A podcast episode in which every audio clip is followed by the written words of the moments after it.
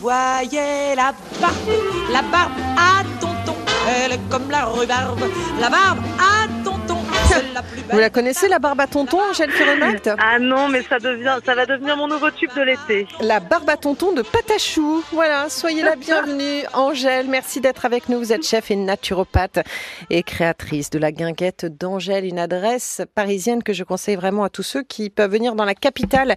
Allez aux guinguettes d'Angèle, vous allez vous régaler. Bon, c'est la saison de la rhubarbe. J'ai souvenance, quand j'étais petite, de ma grand-mère qui systématiquement faisait des pots et des pots de confiture de rhubarbe. Ça sentait tellement bon. Elle avait vraiment tout la bassine en cuivre. Elle mettait Mmh. énormément de sucre, vous l'imaginez bien. Et c'était les meilleures confitures du Cotentin.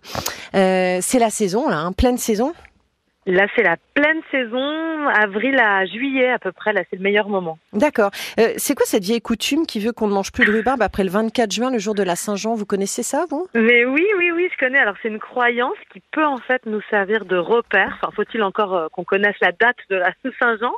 Mais parce que, en fait, c'est vrai que la teneur en acide oxalique augmente à mesure que la plante mûrit. Ah. Donc, en fait, il vaut mieux éviter de la récolter quand elle est déjà euh, très grande. Euh, donc, après, la, après le mois de juin, quoi. Donc c'est maintenant qu'il faut tout faire. Quelles sont ses vertus?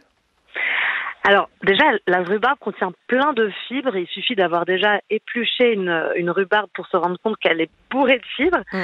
Donc ça, en fait, les, les fibres insolubles, elles vont avoir une, une, une action qui vont limiter l'absorption des sucres et des graisses. Euh, donc c'est intéressant. Elle est aussi reconnue pour son action anti-cholestérol.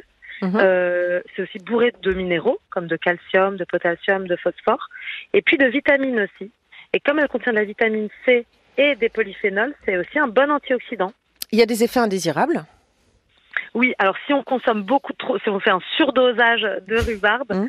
euh, à cause de sa forte teneur, de, de sa forte teneur en acide oxalique, elle peut faire des douleurs abdominales, des diarrhées et elle peut avoir un, un- un effet laxatif qui peut nous faire perdre des minéraux. Donc, euh, Ok. Voilà. Donc voilà. il y a les mollo, quoi. c'est ça, à consommer normalement euh, avec une certaine modération. Euh, comment est-ce que je choisis ma rhubarbe? Bio de préférence? Alors toujours bio, Oui. bah, on préfère toujours parce que bio ça veut simplement dire sans produits chimiques. Mais oui. Donc euh, on préfère toujours ne pas rajouter des produits chimiques dans notre alimentation. En plus ça protège la terre. Mais sinon pour bien la choisir, on va la choisir, on va choisir les bâtons de rhubarbe bien fermes, euh, denses, lourds et d'une belle couleur euh, rouge, un peu un peu rosée. Et on va, essa- on va aussi bien regarder que autour des extrémités, euh, ce soit pas sec, pas flétri, vous voyez. D'accord. Bah, je, vois, euh, je vois très bien. Voilà. D'accord. Faut que je l'épluche ou pas?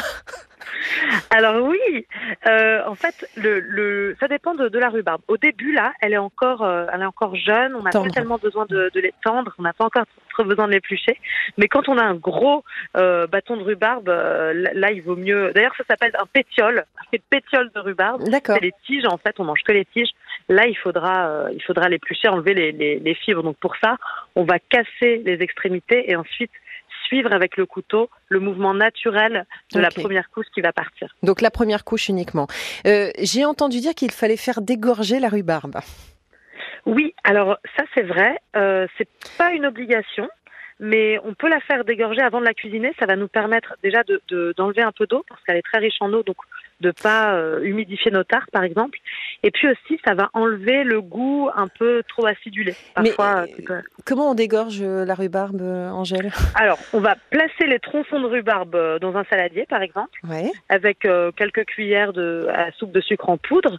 Euh, on va la, le couper donc le- en tronçons. On mélange bien et on laisse reposer toute la nuit. On laisse reposer au moins 4 heures. Et le lendemain, on pourra égoutter la rhubarbe avant de la cuisiner. Donc ce petit sirop-là, évidemment, on le jette pas. On peut le boire comme une comme une grenadine, ajouter de l'eau glacée dessus, c'est un délice. Super. Et, euh, et ensuite, euh, donc avec nos petits tronçons qui seront bien dégorgés, on pourra les mettre euh, un peu partout. Et, et donc, par exemple, les fonds de tarte seront pas détrempés Je parce comprends. qu'elle sera un peu plus sèche. Et dites-moi, en fait, on la fait cuire toujours de la même façon ou, ou c'est toujours en fonction des recettes? On peut faire plein de choses avec la rhubarbe en On réalité. peut faire plein de trucs, on Oui. peut faire plein de trucs. Alors, euh, on peut la, la façon la plus simple, c'est comme votre grand-mère, sauf que on, on lui arrive pas à la cheville, mais ce serait de faire cuire euh, à feu doux, euh, en remuant assez régulièrement, donc éventuellement avec du sucre, si on veut faire une bonne compote. Mais sinon, on peut même la mettre. Euh, on peut en faire dans, dans plein de trucs. On peut la mettre dans des dans des confitures, dans des tartes, dans des muffins, dans des crumbles. Et euh, elle se marie aussi bien avec des, des plats salés. Moi, je trouve ça assez intéressant de la, Vous faites comment faire. euh, bah, alors, je peux la faire simplement rôtir au four, par exemple, avec un peu de lavande ou d'origan, un, petit filet d'huile d'olive. On peut la mettre quand elle est bien fondante, comme ça, dans un dalle de lentilles, dans un tagine avec euh, Ah. avec des légumes. On peut même la mettre euh, avec du, du poulet ou des, des poissons. Ça se marie très très bien. Le côté acidulé apporte un vrai condiment. Avec le canard aussi, ça marche très bien. Ah super, je, je n'y avais absolument pas pensé. Pourtant, vous êtes venu avec des recettes euh, sucrées, vous. Oui, oui, oui. On fait laquelle pour l'instant Alors, on, on fait la tarte rustique Ouais. euh, à la fraise et à la rhubarbe, si ça vous va. C'est très facile. bah, Ça me va très bien. bon. Alors allons-y. Alors, on va commencer par préchauffer notre four à 180 degrés. Ok. Euh, pendant qu'il préchauffe, on va faire une compote de fraises. Donc, tout simplement, on enlève les petits, euh, les petits tiges de, de la fraise et on va faire revenir dans une casserole à feu doux avec un petit fond d'eau. Pas la peine d'ajouter du sucre. On va la laisser un petit peu euh, mijoter. Pendant que nos fraises sont en train de compoter, on va préparer la pâte. Donc, pour la pâte, notre pâte rustique, euh, c'est très simple. Donc, dans un gros saladier, on va mélanger 250 grammes de farine ou de farine sans gluten, 40 grammes de poudre d'amande et 100 grammes de sucre complet. Quand c'est bien mélangé, on va ajouter 150 grammes de beurre frais coupé en petits morceaux. On pétrit avec le, le- la main, avec euh, la poigne. Et là, on ajoute un bel œuf bio battu.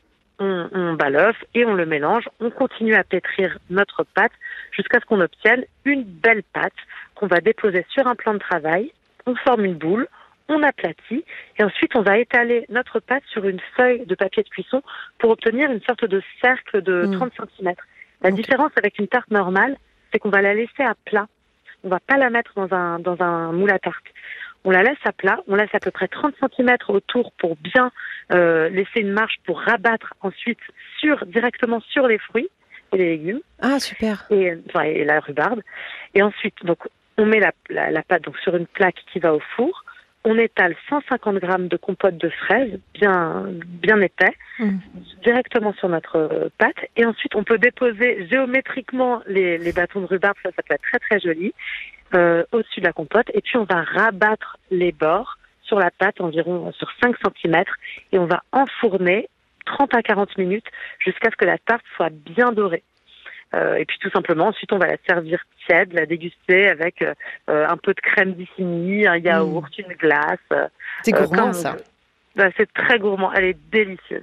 Et vous êtes venu aussi avec une recette de crumble à la rhubarbe. Alors, on va faire rapidement, mais c'est vrai que moi, je me suis toujours demandé comment on faisait un bon et un vrai crumble euh, par-dessus les fruits. Vous pouvez nous l'expliquer rapide? Alors pour le crumble, on va faire dégorger la rhubarbe pour éviter qu'il y ait trop d'eau. Ouais, On peut mettre avec la rhubarbe euh, des fraises, des poires, enfin tout ce qu'on veut. d'accord. Et on va faire notre crumble. Donc tout se joue dans la pâte à crumble. Donc moi j'aime bien, on, on met 100 grammes d'un bon beurre, donc un beurre AOP euh, Charente-Poitou par exemple, ce serait génial. Ok.